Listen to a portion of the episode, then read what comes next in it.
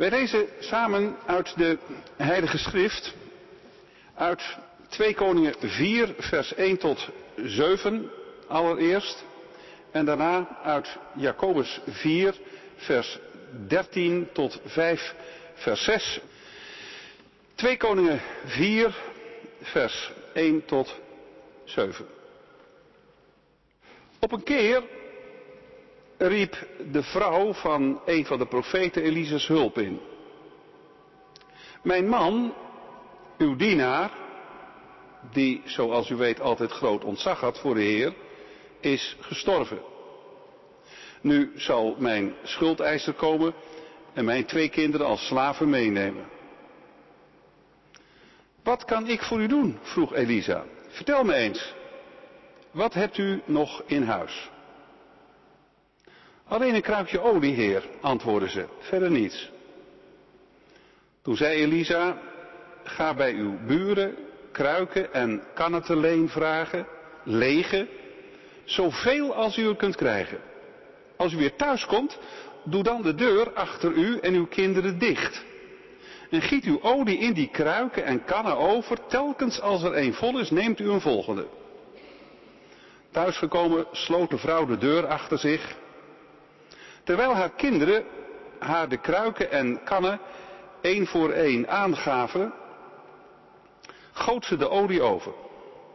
Toen ze allemaal vol waren en ze haar zoon vroeg haar de volgende aan te geven, antwoordde hij, er zijn er geen meer. Toen hield de olie op te vloeien. De weduwe ging terug naar de godsman en vertelde hem wat er gebeurd was. De olie moet u verkopen om uw schuld af te betalen, zei hij. En van wat er overblijft kunnen u en uw kinderen leven. En dan nu uit de brief van Jacobus, hoofdstuk 4, vanaf vers 13 tot 5, vers 6. Dan iets voor u die zegt, vandaag of morgen gaan we naar die en die stad, daar blijven we een jaar. We zullen er handel drijven en geld verdienen. U weet niet eens hoe uw leven er morgen uitziet. U bent immers maar damp die heel even verschijnt en dan al verdwijnt. U zou moeten zeggen, als de Heer het wil, zijn we dan in leven en zullen we dit of dat doen. Maar u slaat een hoge toon aan en bent er nog trots op ook. Dat soort trots is volkomen ongepast. Als iemand weet hoe het hoort, maar er niet naar handelt, dan zondigt hij. En nu iets voor u, rijke, weeklaag.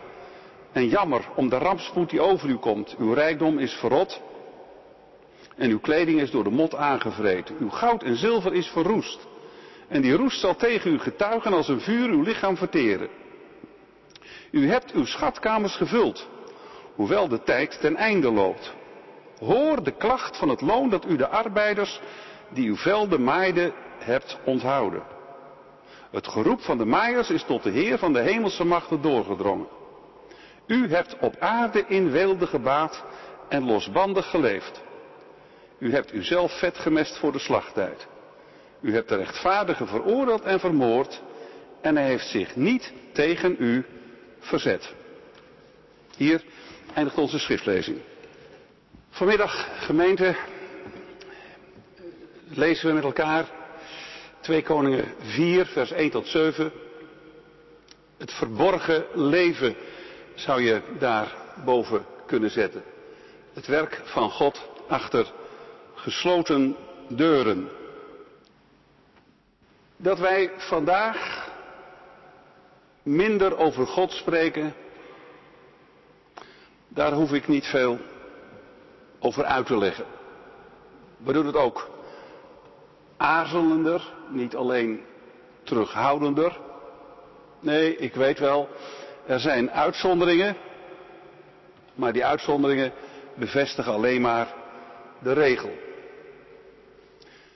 Als we nog eens nagaan wat we vroeger allemaal zeker wisten en hoe weinig we vandaag hebben overgehouden.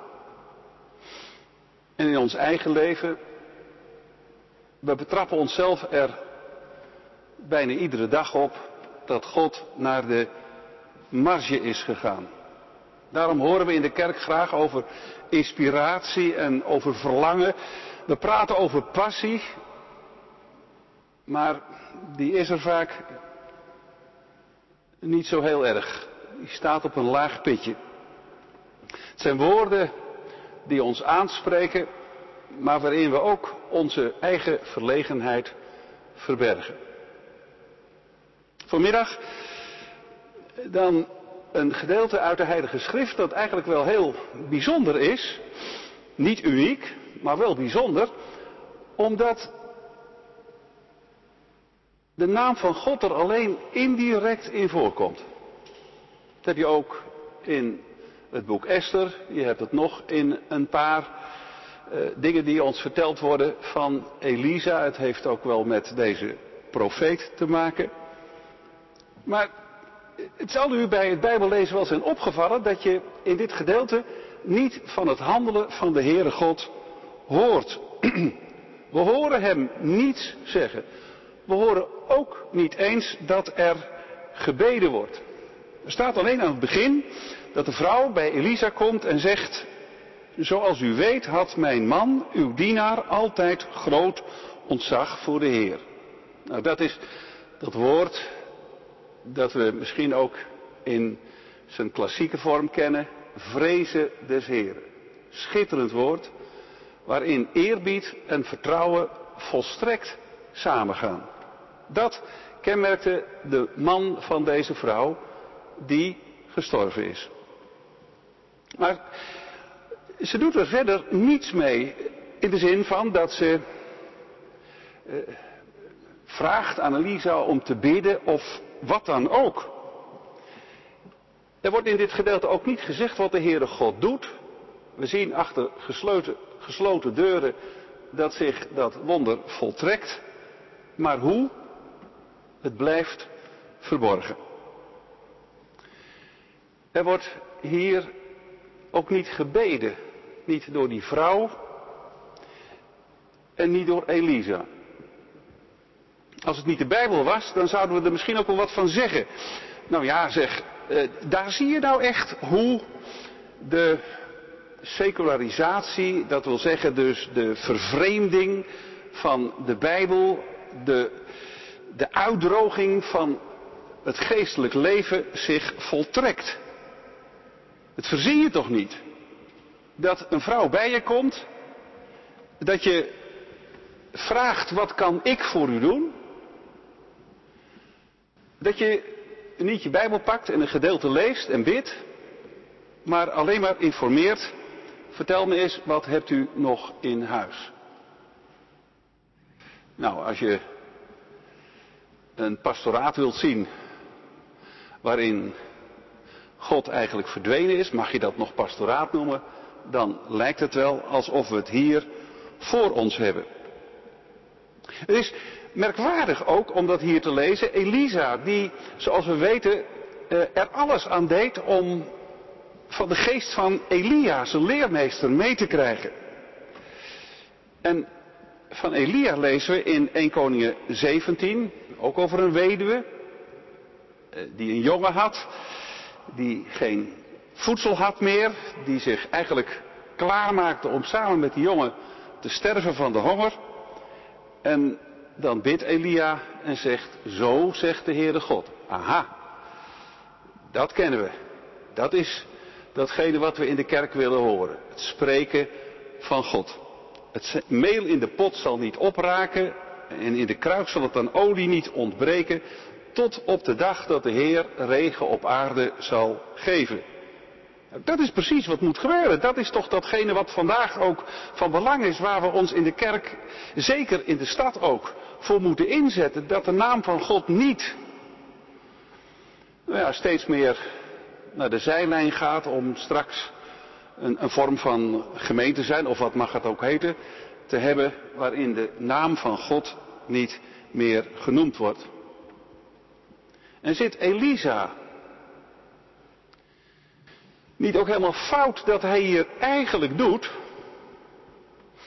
wat we ook wel van Mozes gezien hebben. Mozes die op bevel van God in de woestijn op een rots moest slaan met zijn staf.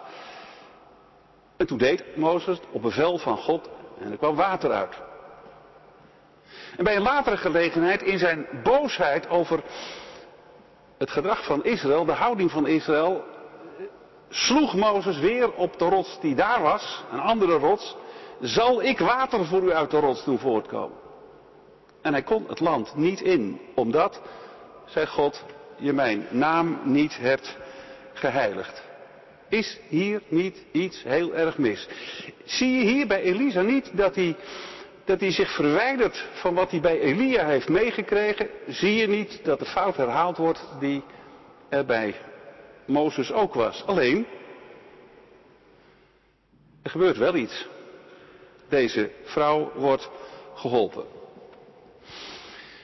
Zullen we het gedeelte maar eens lezen en proberen op het spoor te komen wat hier speelt en wat het ons te zeggen heeft. De situatie is intens verdrietig, wordt niet breed uitgemeten. De Bijbel most niet met woorden. We horen van een weduwe, jonge kinderen nog, hoe oud zou ze geweest zijn? Nou, zeg maar, dertig jonge kinderen, ze trouwden vroeg, iets van die richting, meer niet. En haar man was iemand die in opleiding was tot profeet.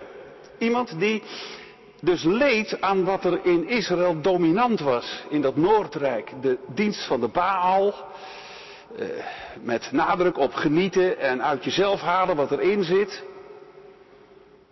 Haar man wilde een missionaire opleiding om in dat Israël iets te betekenen. En ze hebben er een en ander voor moeten lenen. En wat opzij moeten leggen en zich wat moeten ontzeggen om die opleiding te kunnen volgen. En dan sterft die man. Het zou heel goed hebben kunnen zijn natuurlijk als je dit leest dat het hier ook over en uit was geweest. Is een van de situaties waarvan je zegt in het pastoraat. Ik moet u eerlijk bekennen dat ik even geen woorden kan vinden. Ik begrijp dit ook niet. Wat is dit ontzettend? Wat is de weg van God erin? Is er een weg van God in? Einde. Verder kun je eigenlijk niet komen. Deze vrouw komt bij Elisa, want het moment is gekomen dat schuldeisers, ze had geleend, ze hadden geleend, eh, zich bij haar zullen melden. En dan zal ze dus niet alleen haar man kwijt zijn, maar ook haar kinderen. Ze kan het niet betalen. Ze zullen als slaven verkocht worden. Ja, nou dat kan toch niet in Israël? Nee, maar wat niet kan, gebeurt wel. Er gebeuren ook vandaag dingen waarvan je zegt het is onbestaanbaar. Maar het vindt plaats. We knijpen een oogje dicht. We vinden het soms ook al gewoon. Zo komt deze vrouw bij Elisa. En wat doet ze? Ze zegt heel eenvoudig: Mijn man, uw dienaar. Dus ze benoemt de relatie die er was tussen Elisa en haar man. Hij was u niet vreemd. Hij zat bij u in de collegebank. Hij had les van u. En u weet ook dat hij iemand was die in diep vertrouwen en ontzag voor de Heere God leefde. Dat weet u. U hebt met hem gepraat. U hoeft er niet een heel verhaal over te houden, u hebt het geproefd. Dat weet ik. Een schitterend woord natuurlijk om dat zo te zeggen. En daarmee legt ze dus de hele vraag neer voor Elisa. Alle pijn die daarin zit. Eigenlijk heel bijzonder natuurlijk, hè, dat de vrouw niet verder gaat, dat ze niet uh, zich eigenlijk al omkeert. Uh, wat je noemt dan een deurknopgesprek, om uh, de deur van kerk en geloof achter je dicht te trekken van dit hoeft dus niet meer. Nee, ze komt niet met haar vragen, niet met haar bitterheid. hoe schrijnend het ook is. Maar ze legt voor Elisa neer wat er in dat leven was, wat er van God in was. En zo is het een onuitgesproken vraag. In de psalmen, psalm 37, zegt de dichter, ik heb nooit een rechtvaardige gezien die verlaten was. Of zijn nakomelingen die brood moesten zoeken. En straks zingen we psalm 68 over de Heere God die weduwen hun recht verschaft en streng hun onderdrukkers straft. Waren die psalmen er toen al? Ik weet het niet, maar die God was er wel. Het was deze God. En zo komt deze vrouw bij Elisa en in een paar streken legt ze haar nood voor hem neer. Ik zei straks, er wordt in dit gedeelte niet gebeden en dat is ook zo. Maar wordt er misschien wel gebeden? Door zo eenvoudig, onopgesmukt, zonder omhaal van woorden, de dingen te benoemen zoals ze zijn. En dan te weten dat je dat doet voor het aangezicht van God. Is misschien bij ons um, in het verleden, misschien soms ook wel vandaag, het probleem dat wij omhaal van woorden hebben waarvan Jezus zegt, denk niet dat je daardoor verhoord zult worden. Om het allemaal in extenso uiteen te zetten in prachtige formuleringen. Eenvoudig weg. Zoals Hiskia de boeken opendeed voor het aangezicht van God en zei, kijkt u maar. Zo, op die manier. Als wij vandaag zeggen dat God naar de zijlijn van het leven gaat, dan, komt die vraag wel bij ons terug. Houden wij ook rekening met hem, zoals Jacobus daarover spreekt? En mensen, zo modern is het dus ook niet, wat we vandaag tegenkomen en in ons eigen hart ontmoeten, dat je eh, God, om zo te zeggen, buiten de haken zet. Jacobus zegt, wat denk je eigenlijk? In al die dingen, als God het wil, zul je leven en dit of dat doen. En dan ben je dus in zijn handen. Dat beseft deze vrouw, dat geeft ze aan. En dan Elisa. Ja, eh, het is zoals het hier staat natuurlijk buitengewoon kort door de bocht. Wat kan ik voor u doen? vroeg Elisa. Vertel me eens, wat hebt u nog in huis? Nou, zo, zo achter elkaar, volstrekt aan elkaar verbonden, hoeft het niet geweest te zijn. En ook als het dat wel geweest is, kan er toch ook stilte tussen zitten. Stilte. Wat kan ik voor u doen? Nou, hij doet dus ook niks. Hij, hij zou natuurlijk, misschien dat dat bij die vrouw ook wel boven kwam, hij zou natuurlijk um, um, tegen die vrouw hebben kunnen zeggen, blijf hier zitten. Het is een schande wat hier gebeurt. Dit kan niet in Israël. Ik ga hier protest tegen aantekenen. Ik zal die schuldeiser eens even onder handen nemen. Hij zou, ik weet niet hoe ze toen noemden, vandaag noemen wij het crowdfunding. Hij zou een actie hebben kunnen opzetten onder familieleden van de andere mensen die de profetenschool bezoeken. Hij zou er iets aan hebben kunnen doen. Hij had de handen uit de mouwen kunnen steken. Maar hij vraagt, wat kan ik voor u doen? Dat wil zeggen dus dat hij niet onmiddellijk overgaat naar de actie. Helemaal niet gezegd dat dat op een of andere manier ook nog niet doorspeelt, maar hier is dit niet wat er moet gebeuren. De nood van deze vrouw is niet te lenigen door actie van onze kant. Wat kan ik voor u doen? En dan is er in hem, hoe? De vraag om ook te weten hoe is dat bij jou. Vertel eens, wat heb je eigenlijk nog in huis? Nou, alleen een krijgje olie, heer.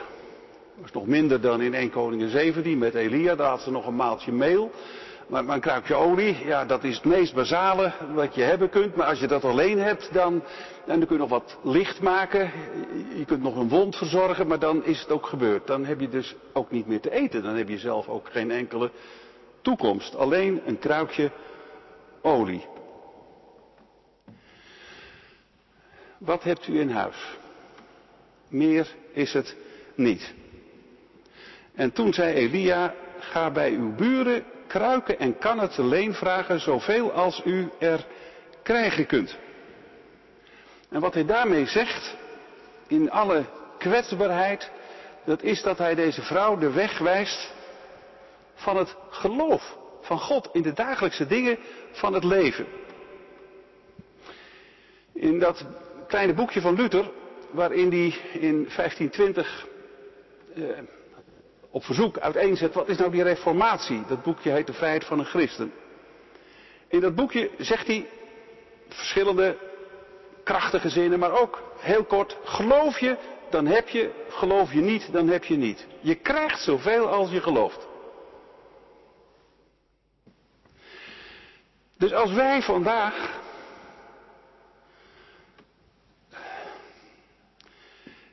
tobben, uh, sippen, ons afvragen, wordt het nog iets? Kan het nog wel? Geloof je, dan heb je. Geloof je niet, dan heb je niet. Hier, hier, zie je dat.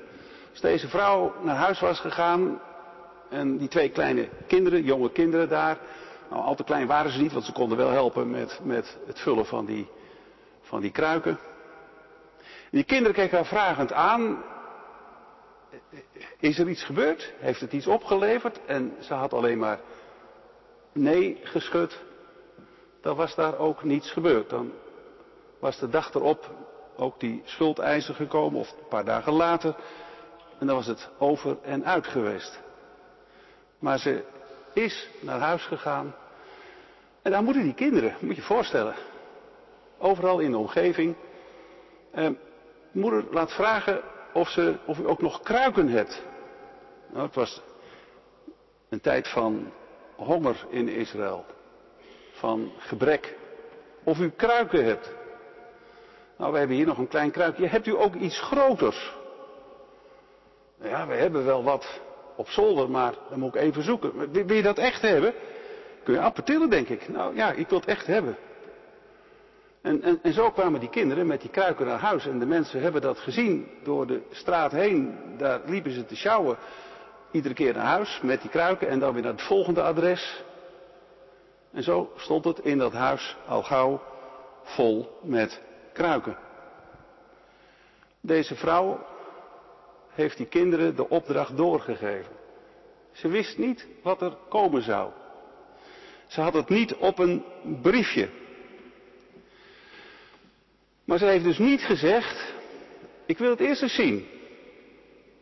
En dat ga ik het doen. Ze heeft niet als Zacharias gezegd toen de engel bij hem kwam, waaraan mag ik dat weten? Ik wil eerst even iets zwart op wit. Ik wil eerst iets in handen. Ze heeft met Maria gevraagd, hoe zal dat gebeuren? Hoe moet ik dat doen? Kruiken vullen? En daar ging ze. Dat is geloof.